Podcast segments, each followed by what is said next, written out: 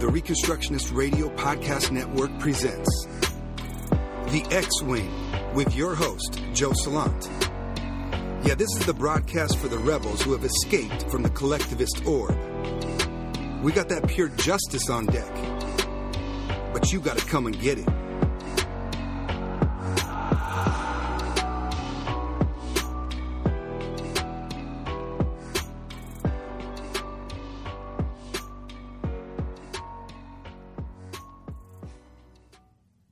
Message for the millennials. It has been our hypothesis for a while now, since Bojidar Marinov brought attention to it in his Axe to the Root episode, episode titled Bashing Millennials, that we have believed that God is going to use this rising generation in an opposite manner than they are portrayed by the dying movement of collectivist conservatives and churchmen in our culture to smash the idols of collectivist authoritarianism of the institutional state and institutional church and usher in the next stage of his story where self government is primary.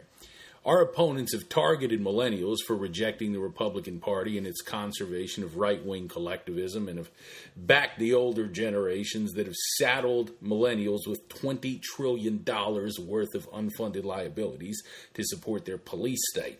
Now, as we have covered in an earlier episode of the X Wing, the fact the older generations hate the millennials and the millennials hate them back is a sign of the functional curse on society.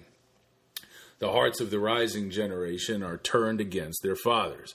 So we believe that it is this rising generation that has special things to do, that is willing to rebel against tyrants, against all tyrants in the family, the church, and society, if the case for the foundation of liberty in God's law is made clearly, like Deuteronomy 4 promises, this segment of the culture. The millennials will rise up in agreement and say, like, this is awesome. What a wise and discerning people with an amazing God. The absolute opposite reaction that conservative churchmen have with millennials. So, and we believe their wineskins are new and they have ears to hear. Driving Uber and Lyft, I've tested this theory. I've had a number of pagan millennials in my car. I've had the honor of engaging in talks about the justice of God and how it's only found in God's law, and how the conservatives and the religious clubs, as well as the pagans currently dominating the marketplace of ideas, are all asleep. And I give them the woke perspective. You know, for example, uh, you know, in fact, yes, the police, for example, is, is the enforcement arm of a racist state religion. But no, I'll tell him the answer is not, as Black Lives Matters would suggest, found in the intervention of bigger police and the federal police and the injustice of and the injustice department of the of the beast of the federal uh, you know of the pagan state of the federal beast. It's it's found justice is found in the abolition of police proactive law enforcement, lawlessness enforcement altogether, the abolition of the state altogether, the pagan executive state altogether. Without exaggerations, conservation, con- conversations with uh, leftist millennials in my car, nine out of ten times, result in an earnest, excited desire to learn more. They're receptive. Nine out of ten. And, uh, you know, to the contrary, when I have an older generation conservative in the car, it's a much tougher sell. This smashing of collectivism for full orb self government justice. I, I, normally ask a question like, uh, you know, what, what, do you think George Washington would have done if a redcoat pulled over his horse for going too fast and asked for his papers from the crown? You know, saying that he smelled the odor of a plant and would need to inspect the inner contents of his saddlebag you know that's that's a good one you know conversation starter that I use for for the conservatives and stuff. So you know the right wing collectivists, and you know normally if I if I hit them with a question like that, it'll lead to a stunned silence as the older conservative collectivist struggles with the cognitive dissonance between founding principles and the collectivist drug war. Am I do I support the war on drugs? do I support founding principles? And but the, the, the telling thing is nine times nine times out of ten they will break out of that silence with a completely unrelated praise song for Donald Trump or something. It it, it kind of like the conversation goes something like this. Their response will be, Yeah, I hear you, buddy. I hear you, buddy. Uh, hey, uh, did you did you see Trump handle that libtard CNN reporter Acosta? I mean, hey, if I play it on YouTube, you know, will it come through the car speakers? Man, the establishment hates Trump, and so does the liberal media, don't you think? So, you know, look, the, the, these rides for me, this Uber evangelism, this Lyft evangelism, if you will, has, has made it quite obvious who King Jesus is directing us to share the illumination the Spirit has granted us in a time of darkness as we wake up from another era of slumber in His story, on the brink of a bright morning in the kingdom of God. It's the millennials and younger, the ones wired by the Spirit to put the hairy eyeball on the old wrinkled orcs of ontological authority, who ruled the night up to this hour. You know, I'm talking about the old white male elder dog pile on the younger drone, laying their hands on him to ordain him ruler over the plebes by position in the religious club collective. The power is in the papers. If you have the right equipment in the pants, you have met the first qualification. it's, it's the rising generation the Spirit has prepared to kick over these crusty collectivist idols that can't demonstrate the sovereignty of King Jesus and his story.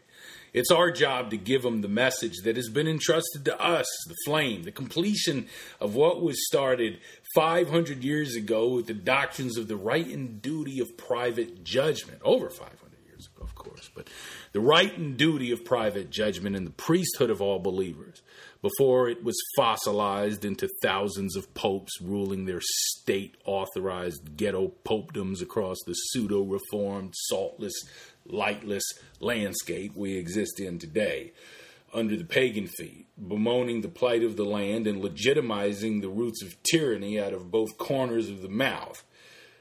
Reverend Saul Alinsky style, if you will. The petty tyrants of power religion who oppose us. They call us decons for our deconstruction of the current order of collectivist slavery, as well as rebels and anarchists for rejecting their divine right of rulership you know, we're good with all of those titles. Bring them on. They're biblical, they're accurate. Enemy attestation to our calling and our cause. The restoration and advancement of the banner. No king but Jesus. Now, this is not an empty slogan to us. The Lion of Heaven doesn't just want a seat at the council. He doesn't need the help of old white men to get his orders across. The time for justice is now. As for our opponents, we believe they will fade into irrelevance shortly. Their pathetic pseudo rule will very soon be cut off. Our brands for them are also accurate collectivists, power religionists, ecclesiocrats, statists, applicable to most, bots, drones, papists, bureaucrats, all on the money. If they had an ounce of integrity, which is fairly impossible to siphon from the whole collective of them, they would embrace those brands with the same enthusiasm we embrace theirs. Now, let me be clear as possible. Our ministry is not geared toward the collectivist religious club bosses and their following on the irrelevant edges of social media. Actually, the more they complain about us, the better. That's what you want tyrants to do if you're a freedom fighter. It's good press. Our message is we're not like we're not like them in any way anyway. We are pushing the antithesis. They are the status quo, the conservators, addressing the demonized millennials, the one God has chosen to usher in a new morning in his story, and the ones who will support the new Reformation. I just want to say, our grind is for y'all. Much love. Thank you for joining us in the X Wing Cave. Until next time, make sure you stay on the right side of that ethical judicial line.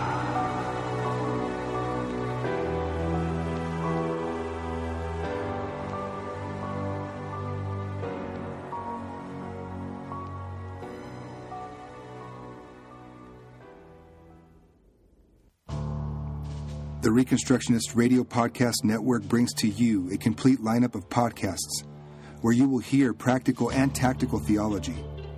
Our desire is not simply that you consume our shows, but that you also live out your faith in every area of life.